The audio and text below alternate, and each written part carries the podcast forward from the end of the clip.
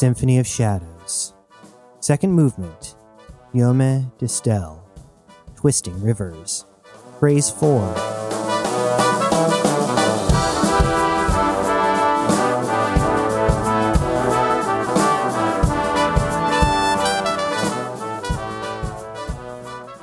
Woods allowed himself to take a deep breath before taking over the comms from Cybele.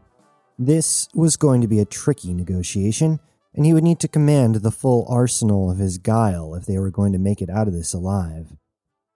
Captain, he began respectfully, Cybele and I would like to extend our apologies for the misunderstanding our parties have shared. Luckily, Cybele was muted because he made a noise that was hard to misinterpret. Whatever reason you had to run on Providence, I would like to hear it. Cybele gave Woods a disbelieving look, but he had always found listening was the way to begin with a negotiation. There was silence on the line for several moments, and Woods feared they had been disconnected. He was about to say something when a voice he hadn't heard in years came on the line. Is that you, Captain Woods? Amira Izuro? It was Woods's turn to be silent. You're dead, was all he could manage to respond. Well, that's news to me. Might be we're both dead then. Woods managed an uncomfortable chuckle. You were on the Dawnbreaker, he said, more to himself. Many questions he'd long ago stopped asking himself resurfaced. Is Nebu with you? Who are you talking to? asked Cybele, but Woods ignored him. Yes, he is, and we're happy to know you're here. It's been a while since we've had a visit from a friend. This changed everything. Amira and Nebu mostly worked together during the war, but there were times when they needed support, and Woods often filled that role. They had fought with one another, lost and mourned comrades in the bloody days of the Succession War.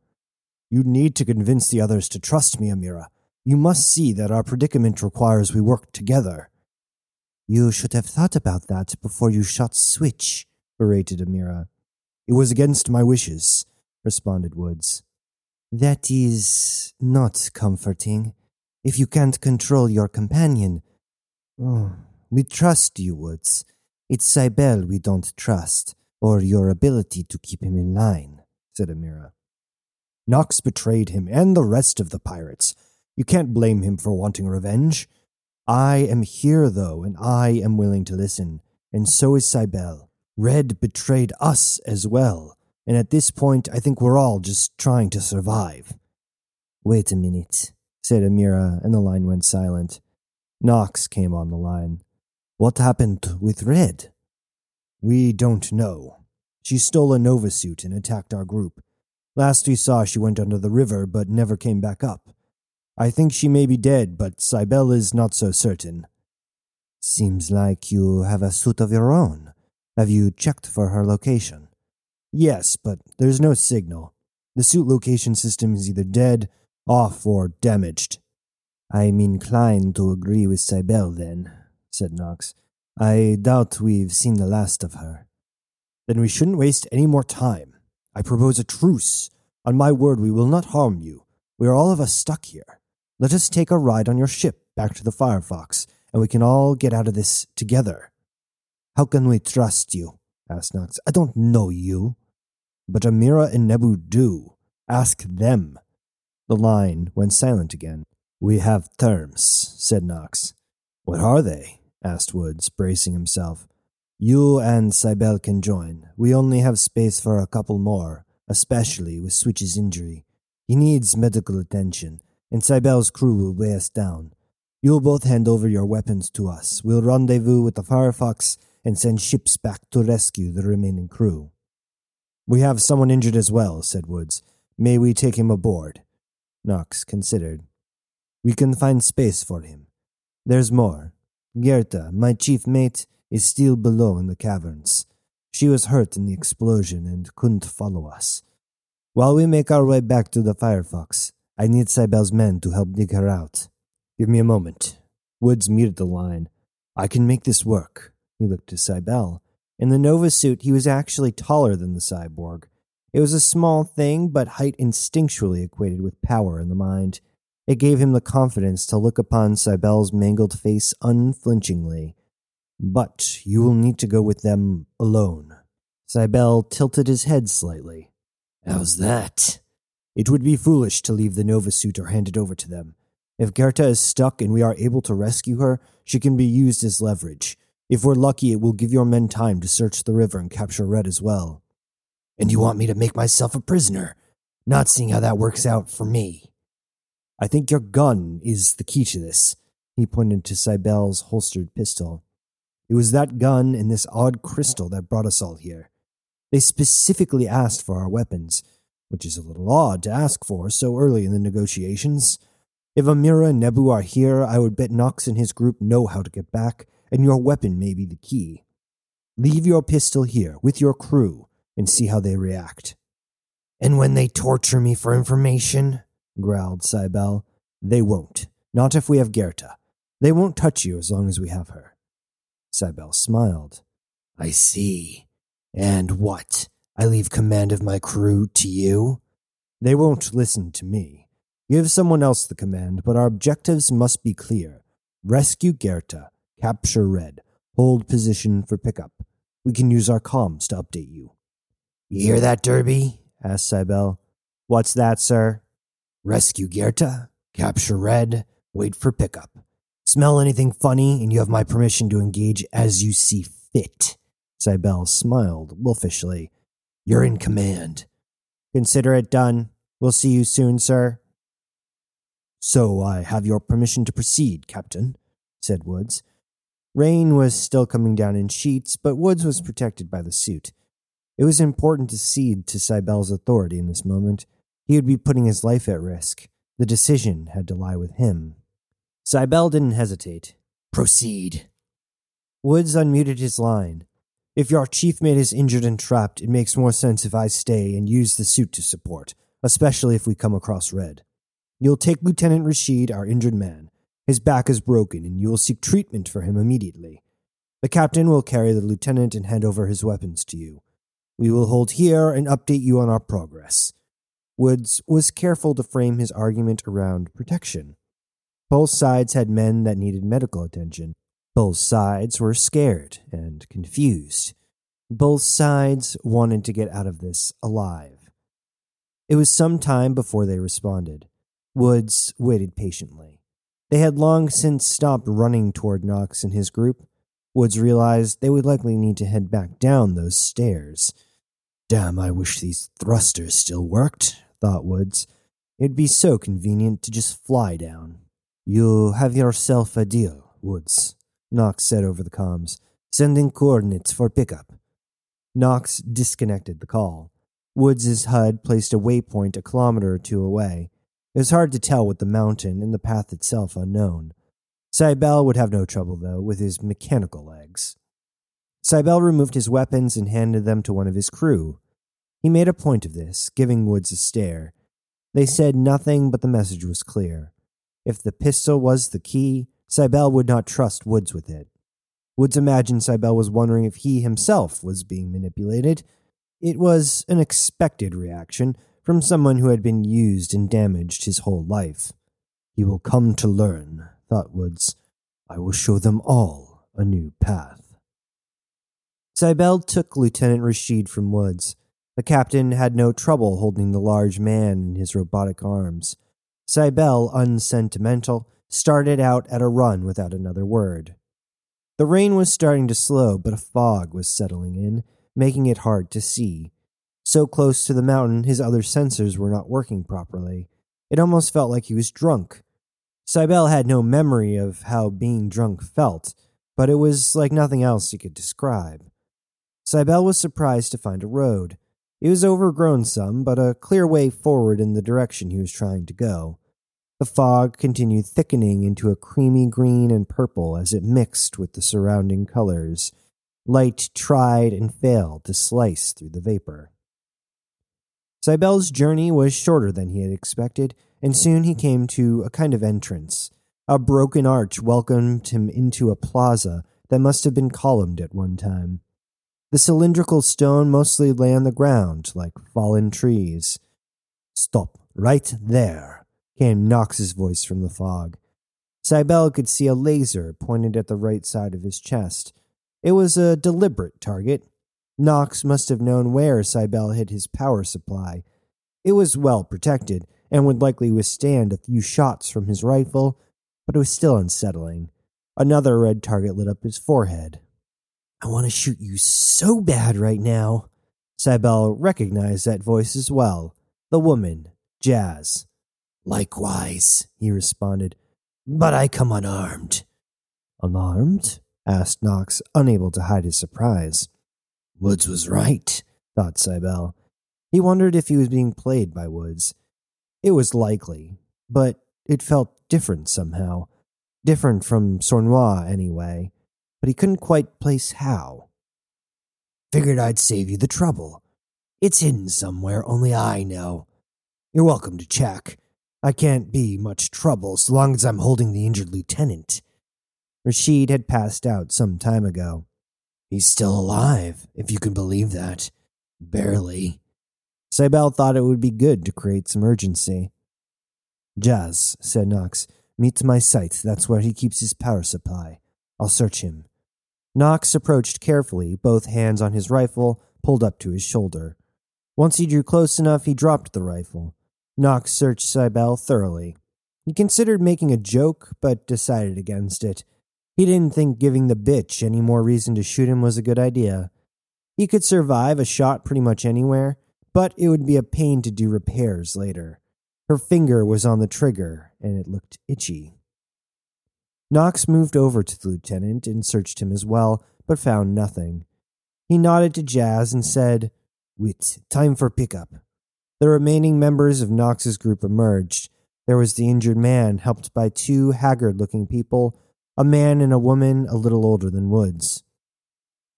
What should I do with him? Cybele looked down to the lieutenant. Hold on to him. Chip will be here in a minute or so. Cybele shrugged and waited. He shifted the lieutenant around so the man's head protected Cybele's power supply.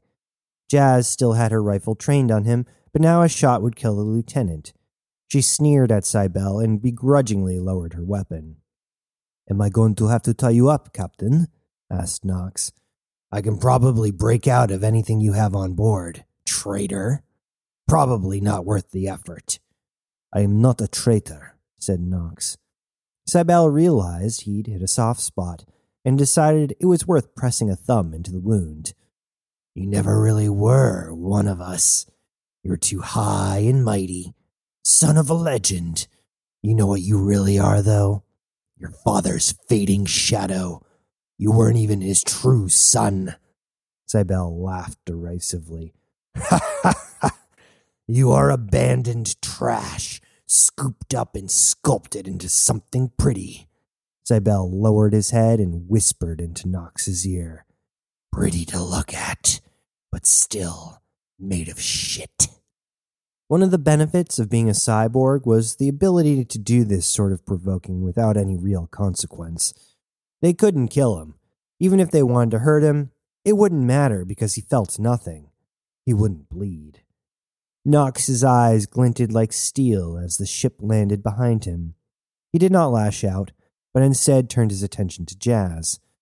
Hey, Jazz, now that I think about it, with us and the lieutenant here, I'm not so sure we'll have enough space for everyone inside the ship. I think you might be right, agreed Jazz. What a predicament. What are we going to do? she asked mockingly. If only one of us could be safely latched to the top of the ship. But Knox, no human could survive something like that. Cybele frowned and silently cursed his brashness. He loaded the lieutenant into a bunk. Jazz had pulled out the medkit and quickly attended to the injured man named Switch. She shot painkillers into his leg and stapled both the entry and exit wounds from the bullet. She handed him some water and moved him into a bunk below the lieutenant.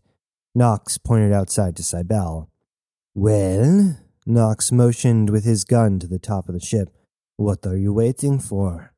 Cybele growled and grudgingly climbed to the top of the ship. There were sturdy rails he was able to clamp onto. He also magnetized his limbs, providing extra stability. He should be fine so long as they didn't have to perform any fancy aerobatics. Are you secure? Knox's voice came over the comms. He didn't wait for Cybele to answer as the ship lifted off. Once they were far enough away from the mountain, Cybele's sensors returned to normal, and he could see again with the clarity of a camera lens. They were headed southwest. The ship ascended to 30,000 feet, picking up speed once they were above the clouds. He looked up at space, hoping he could make out the situation above. He'd received no message from the Steel Stallion, which he took for a positive sign. They were certainly orbiting, but he could see nothing. Cybele turned his attention ahead, where motion caught his eye. Did you see that? He asked Knox. What? Knox asked. Cybele scanned ahead, reaching out for a connection. Normally, there was so much noise with all the technology that surrounded him, but this planet was quiet. It allowed him to pick up on faint changes, and he could almost smell another ship. And it smelled like red. Probably a scout. We're about to be attacked, he said calmly. Radar isn't picking anything up, Captain, said Knox. We're in stealth mode. No way they could find us. Chalk it up to bad luck. I don't think we were followed, just run into them accidentally. Check port, leeward, 51 clicks, heading north. Shit, said Knox. They have an angle on us. Prepare for attack. So much for no aerobatics, Cybele moaned to himself as the ship veered hard to starboard. His body was yanked sideways, his magnetic limbs slid and almost disconnected. His hands were still clamped to the rail, but too much of that and something was bound to break or cause him to disengage. He needed this to end quickly. I think it would be a great time for those material guns, Cybele said. The enemy ship burst through the cloud and started to shoot at them. Cybele ducked closer to the ship, making himself a smaller target. Now, he shouted. No bullets, replied Knox. What? roared Cybele. If this dragged on, he was going to die. It would take too many laser shots to bring their shield down, and a considerable amount of maneuvering in the air. Pass by as close as you can. Why? Asked Knox. Do you want us to crash into them? No. I want to crash into them. You're insane, said Knox. Do it, ordered Cybele. He felt the ship's course change. His systems made the calculations force, velocity, momentum, angles. He allowed the system to adjust his body position and magnetic outputs. Everything automated. The ship was getting close. Cybele's body jumped like a frog, springing forward with computational precision. Immediately, his magnetic limbs engaged as he slapped down on a wing of the hostile ship.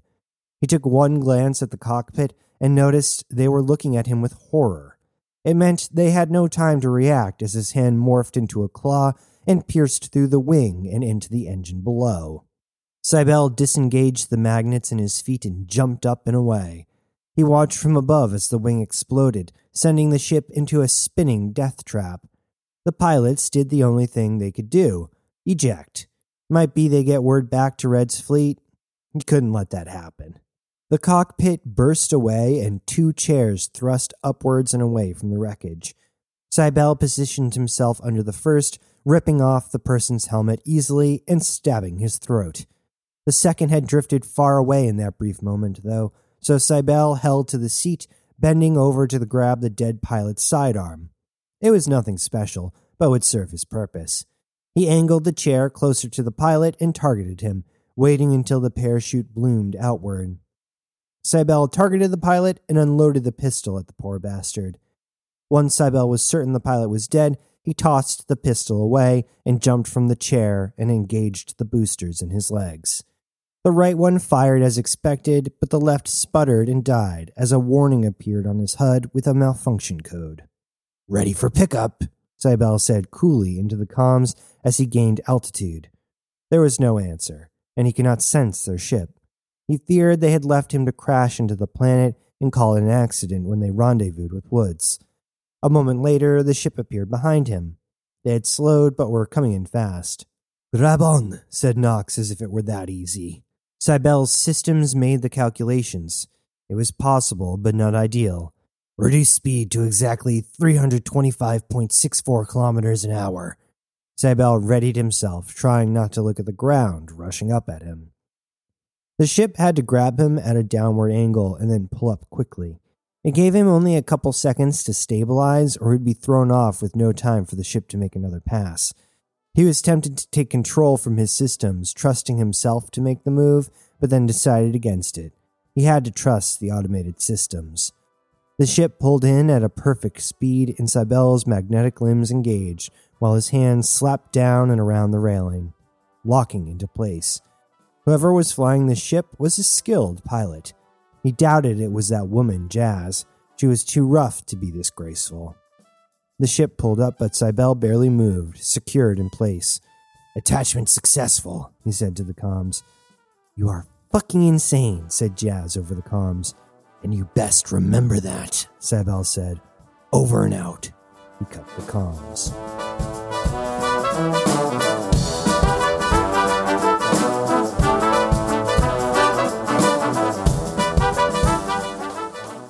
Symphony of Shadows is a production of Synapse Radio. Written, produced, and performed by J.S. Rose.